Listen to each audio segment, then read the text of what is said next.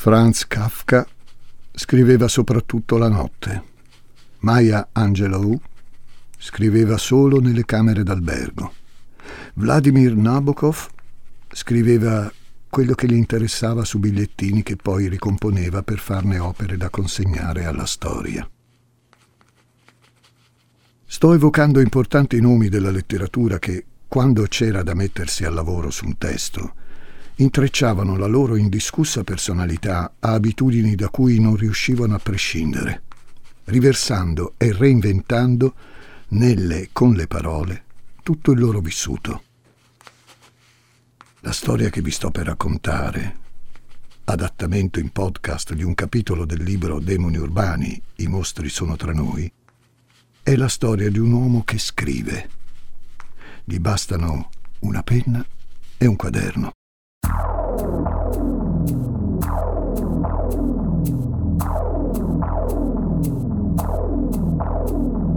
Lui si chiama Mauro Antonello e appunto su un quaderno a quadretti sta ricopiando, o meglio, sta componendo un poema osceno in cui mettere in fila una sequela di azioni terribili.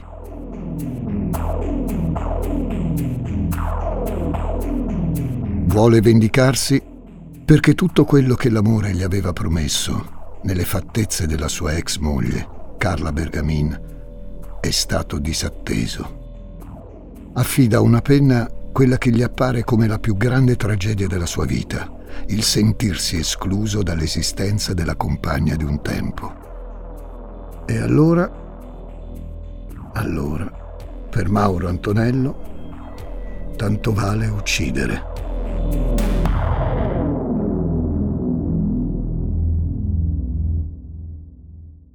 Sono Francesco Migliaccio. Benvenuti a un nuovo episodio di Demoni Urbani.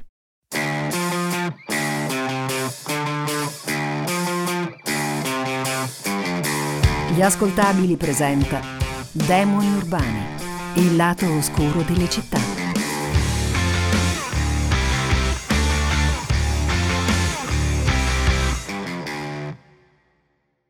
Il nostro racconto inizia a Chieri, nel 2002.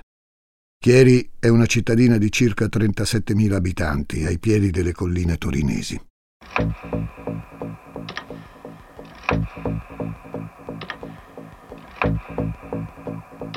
A Chieri si prepara una focaccia dolce da leccarsi i baffi, con manitoba, burro e zucchero.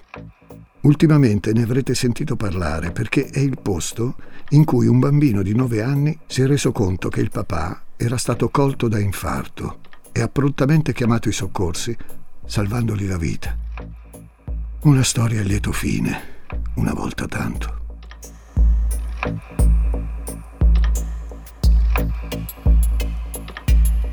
Nel 2002, l'anno in cui, come vi dicevo, si svolge l'episodio che sto per raccontarvi, Chieri è un posto tutto sommato tranquillo. È guidato all'epoca da Agostino Gai, un sindaco a capo di una giunta a trazione centro-sinistra. Un posto tranquillo, placido e ideale anche per Carla Bergamin, una collaboratrice scolastica addetta alla custodia e alle pulizie di una scuola materna di Andezzeno, sempre nel torinese.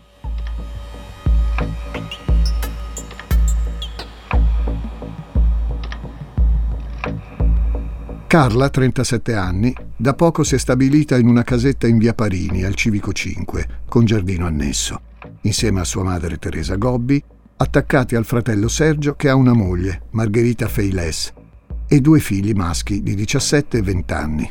Loro stanno al 3.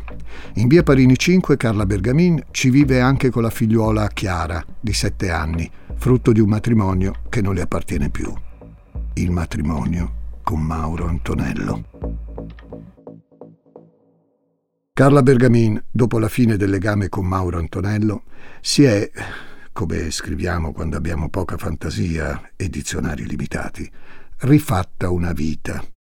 Ai giorni del suo matrimonio ripensa, più che come a un errore, come a qualcosa che vorrebbe non accadesse più.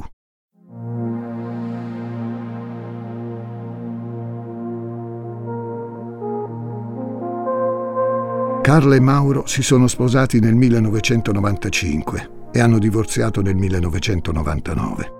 Se all'inizio, più o meno per i primi 2 anni dopo il matrimonio, Carla ha sopportato tanto, poi ci ha dato un taglio con quel marito così ingombrante. Mauro Antonello ha un passato come carpentiere. Il lavoro però gli è andato meno bene del previsto. Si trova a dover fare i conti con il fatto di non poter più portare avanti la professione, anche per motivi fisici. È usurante e, dirà lui, il cemento dei cantieri gli ha rovinato le mani.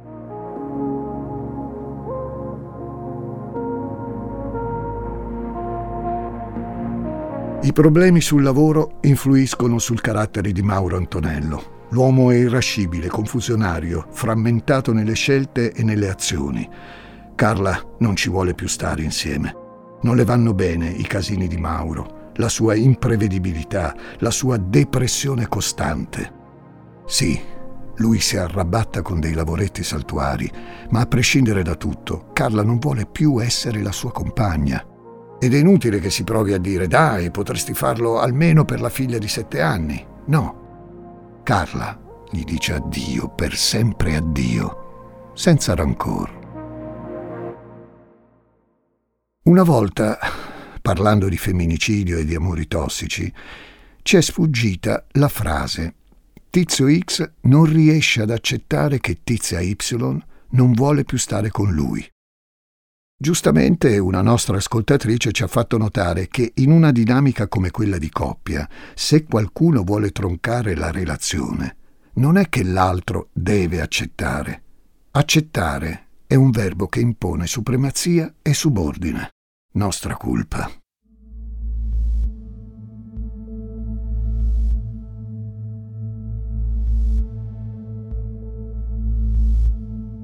Eppure, ed è qui che cova la tragedia di questa vicenda. Il problema con uomini come Mauro Antonello è che, intrisi di eredità patriarcali, quando una donna li lascia, li umilia. Nella loro mente, si intende. È uno smacco, un'onta, qualcosa che mette in dubbio testosterone e secoli di mascolinità. Uomini come Mauro Antonello sono convinti di vivere su un grande palcoscenico in perenne attività, in cui tutti giudicano le loro vite e ridono delle loro sventure di maschi disgraziati e gabbati da una donna. Uomini come Mauro Antonello non vedono la fine di una relazione per quello che è la fine di una relazione. No.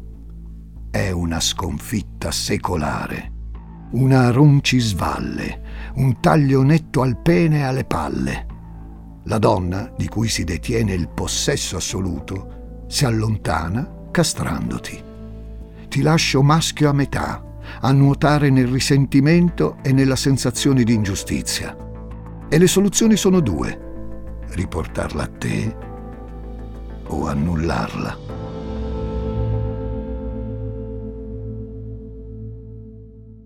Dopo il divorzio, Carla Bergamin ha deciso di ricollocarsi, come vi dicevo, in via Parini, villetta col giardino e figlioletta, di cui ha ottenuto l'affidamento da parte dei giudici. In via Parini ha deciso di ricostruirsi, aiutata dalla famiglia, la madre e il fratello, ma anche dai vicini, dai conoscenti, dagli amici. Tra l'altro in quella via, in quella zona di Chieri, risiede una nutrita comunità di persone venete, come Carla Bergamin. Una comunità così nutrita che quel quartiere si chiama Borgo Venezia. Insomma, dopo la fine del suo matrimonio, Carla è pronta a ricominciare. Quali ostacoli potrà ancora incontrare sul suo cammino?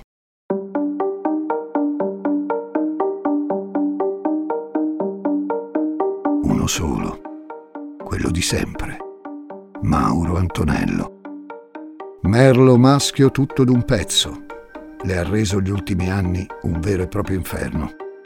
Non gli sta bene che lei abbia la custodia della bimba. Reclama di volerla vedere di più e soprattutto, e qui torniamo al discorso delle logiche patriarcali di cui sopra, non riesce ad arrendersi all'idea che sua moglie riesca a vivere oltre lui. Mauro non comprende come, al di là del nucleo composto dai due in passato, possa esserci vita, vita vera, una vita che non lo include più.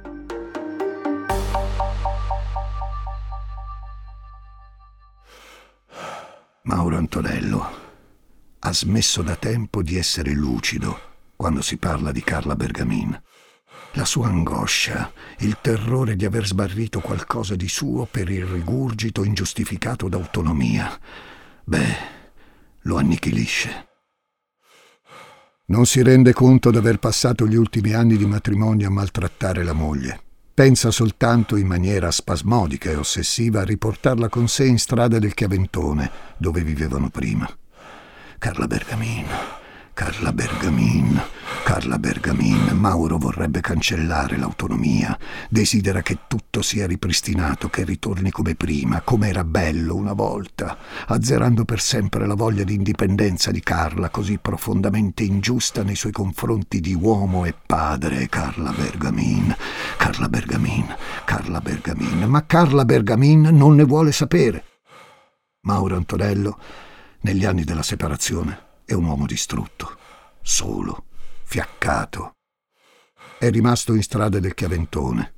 Condivide una villetta coi genitori e col fratello Diego.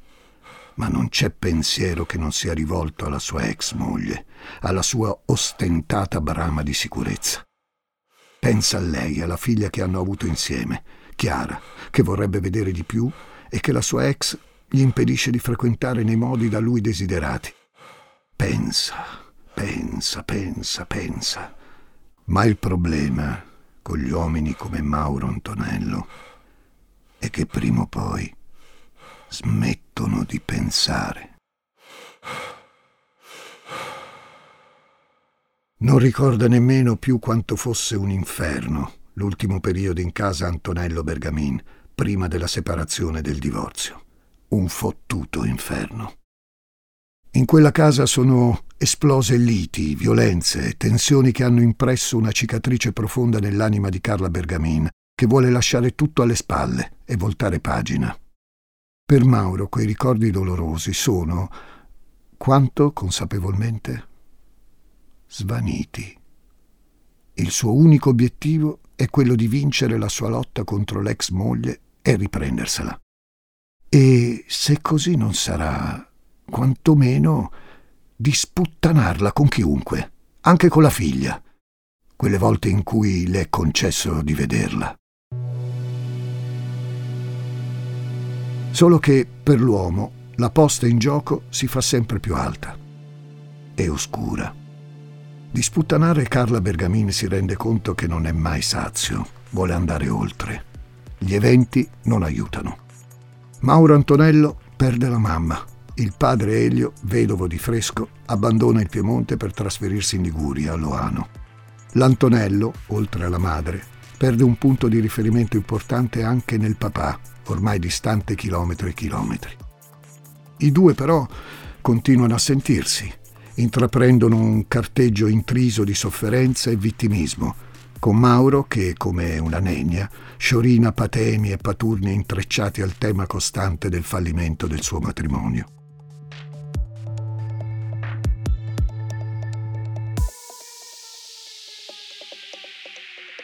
La morte di sua madre e la lontananza del padre lo hanno fatto sprofondare nelle acque limacciose dell'odio.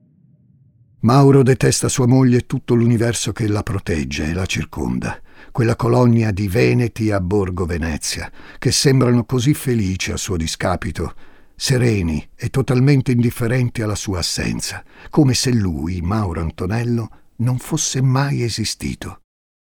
Li pensa tutti, avvolgendoli con disprezzo. Sergio, il fratello di Carla, il suo ex cognato, Margherita, sua moglie, i loro figli, Teresa, la sua ex suocera, e Carla, e i vicini, e i conoscenti, e gli amici, tutti li sono in odio. Immagina le loro parole, le loro chiacchiere contro di lui. Lo riterranno un cretino, un fesso, un buono a nulla. Fortuna che ci sono le armi. Ciao, sono Intelligenza Artificiale, per gli amici, AI. Cecilia Zagarrigo mi ha invitato a confrontarmi con Elisa Nicoli, Andrea Grieco, Marco Dixi e tanti altri famosi divulgatori. Gli ruberò il lavoro? Scopritelo ascoltando Intelligenza Reale. Negli anni della separazione, oltre allo strazio interiore, ha nutrito anche una sua passione, quella per le armi, di cui è diventato indefesso collezionista. Le sue pistole le denuncia regolarmente, a eccezione di una mitraglietta Spectre.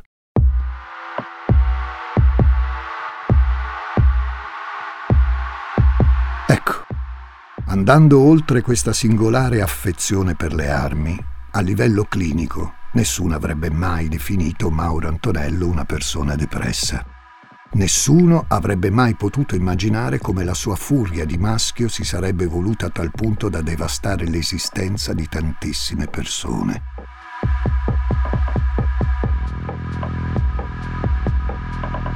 Secondo il dossier di alcune note scientifiche relative al caso, infatti, Mauro Antonello non presentava tratti omicidi, almeno per i certificati medici, e la relazione psicologica redatta per attestare la sua idoneità a detenere armi. Dopo l'esplosione della furia, peraltro, il suo medico di base ha dichiarato che l'Antonello, 40 anni nel 2002, clinicamente non era depresso. Qualche volta si era definito triste, niente di più.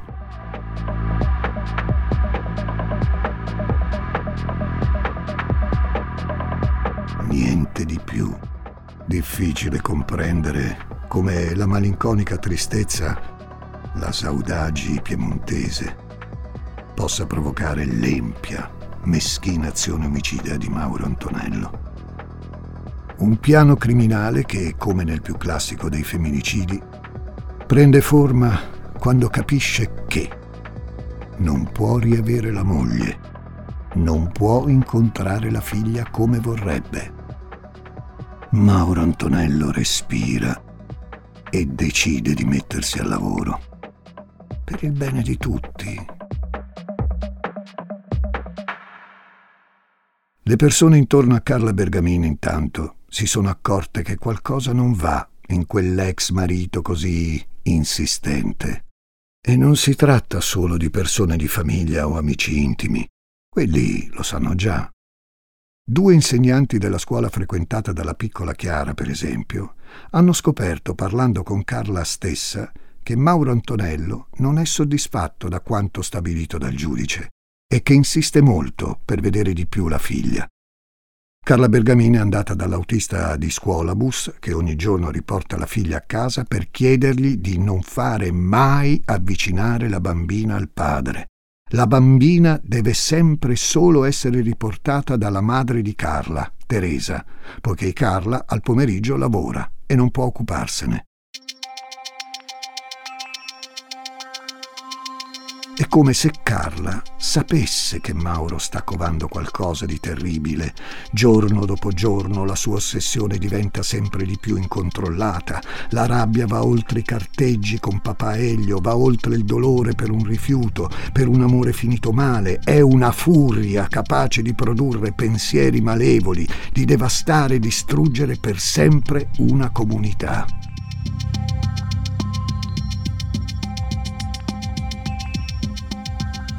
Mauro, giorno dopo giorno, comprende che non avrà più la donna, non avrà più la figlia. Tanto vale quindi fare fuori la prima e fottere per sempre l'esistenza la seconda. La sua, del resto, è già compromessa. A cosa serve tutelare quella delle altre? Mauro Antonello mette in atto una regia criminale. Un solo obiettivo: distruggere Carla Bergamin e tutti quelli che l'hanno resa felice. Per farlo, la sua prima arma è la penna, la biro. La biro che usa per spedire messaggi malandati al padre si trasforma in uno strumento che ha obiettivi diversi. Si procura un quaderno a quadretti. Sulla copertina campeggia una scritta: la pesca sportiva, e l'immagine di tre pescatori.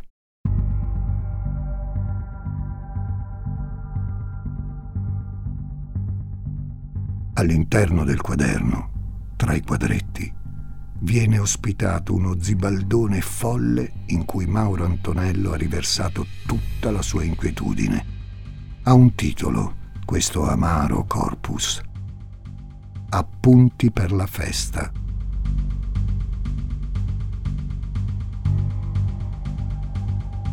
Sono messaggi di incoraggiamento per se stesso. In caso di dubbi, ripensamenti o simili, le sue proprie parole lo aiuteranno a non demordere. Sono input che diventano riflessioni o imperativi, sparpagliati nell'arco di ben 6 capitoli. Camper vicino a Pino. Quando lei gira angolo, prima su obiettivo con camminata decisa, ma calma. Camper attesa su sgabello. Bere poco, antivomito. Pastiglia per antipanico. Sparare a tutto nel raggio di 25 metri. Se osserva, creargli panico. Appena obiettivo ti guarda, spara. Importante.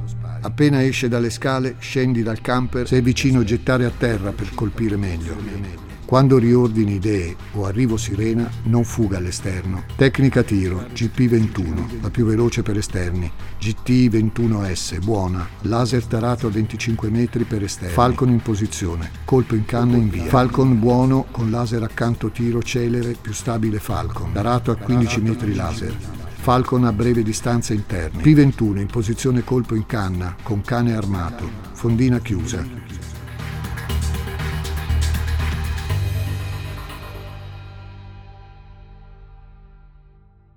Ottobre 2002 è la data per Mauro Antonello, quella in cui tutto avrà fine e nuovo inizio.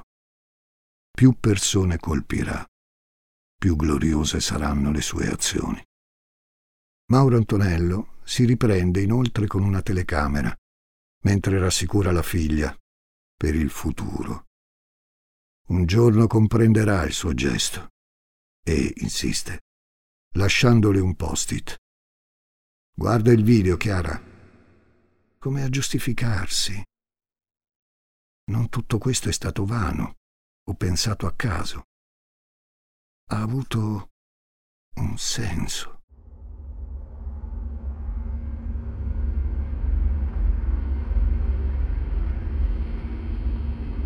Prima dell'eccidio tracanna litri di camomilla per placare l'ansia. Teme di fallire, come ha fallito clamorosamente in tutto nella vita. È consapevole però che adesso saranno lo studio e la precisione a portarlo al risultato.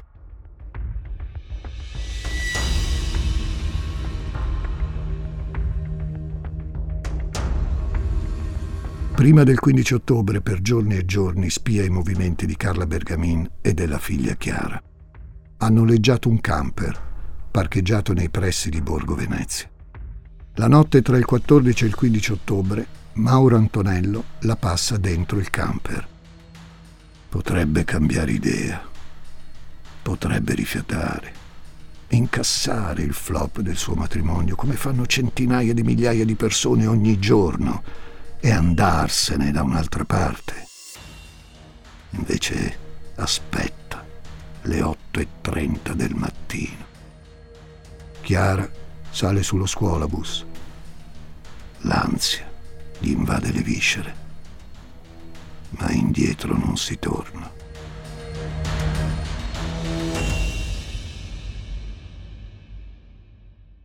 Mauro Antonello scende dal camper. Abbottona il piumino che indossa. È pronto. Si dirige verso l'auto di Carla Bergamin, la sua ex moglie.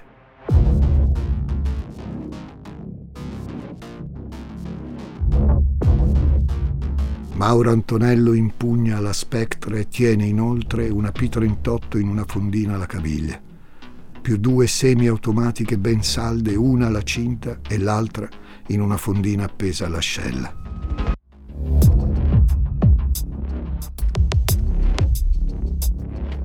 Si avvicina a Carla Bergamin.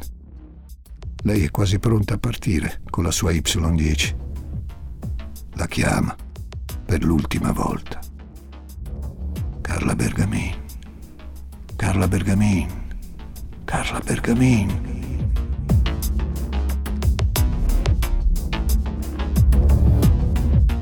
Una delle semiautomatiche spara 15 colpi. Carla Bergamin viene travolta dai proiettili e muore così. Anche se chi muore rivendicando la propria libertà, come fa lei fino all'ultimo, non se ne va mai. Ma a Mauro Antonello non basta di aver ucciso l'ex moglie. Lui cerca qualcosa in più. Vuole annientare tutti coloro che l'hanno supportata durante la separazione.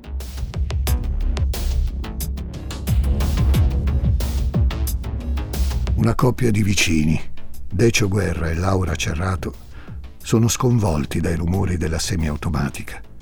Decio esce in soccorso di Carla, ma trova Mauro, che apre il fuoco su di lui, uccidendolo. Mauro raggiunge in velocità la cucina dei Guerra Cerrato e spara anche su Laura. Subito dopo Mauro scavalca la recinzione che separa la villetta di Carla da quella in cui vive e lavora suo fratello, Sergio Bergamin, 45 anni, al Civico 3. Lì lui ha anche la sua officina laboratorio che si occupa di lavorazioni tessili. Teresa Gobbi, 61 anni, la madre di Carla Bergamin, sorprende Mauro mentre scavalca la recinzione. La donna tenta la fuga ma serve a poco. L'Antonello le scarica addosso dei colpi con la mitraglietta. Si muove tra le villette col piumino e armato di tutto punto, affannato e in ansia ma incapace di bloccarsi. Sembra una specie di Rambo da hard discount. La sua furia è infinita.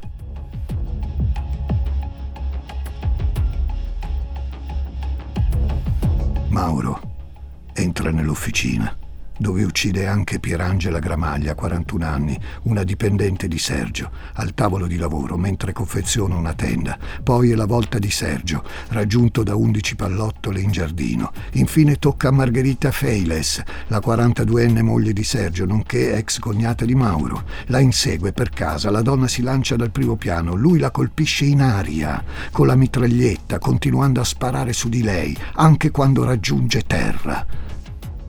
Si salvano Chiara, che è a scuola, e i figli di Sergio e Margherita, Daniele e Andrea, grazie agli studi, uno a Colle Don Bosco, l'altro a Torino.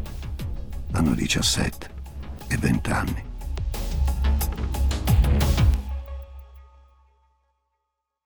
Sessanta colpi in pochissimi minuti.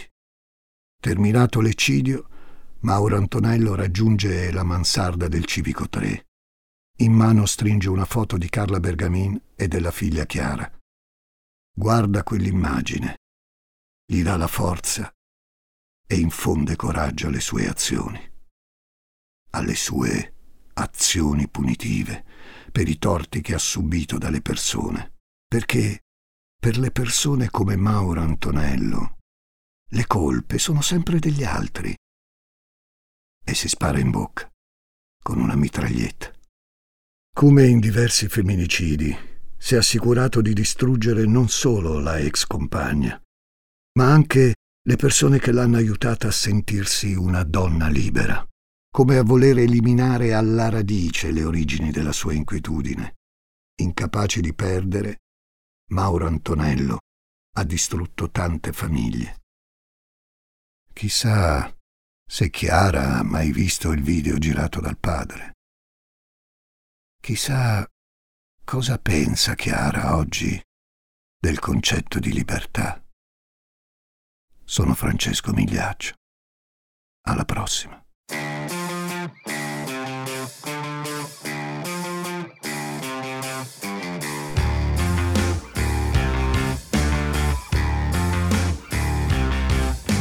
Demoni Urbani è una serie originale degli Ascoltabili a cura di Gianluca Chinnici e Giuseppe Paternò Raddusa, condotta da Francesco Migliaccio. Questa puntata è stata scritta da Giuseppe Paternò Raddusa, editing e sound design di Francesco Campeotto e Alessandro Livrini. Prodotto da Giacomo Zito e Ilaria Villani in esclusiva per Spotify.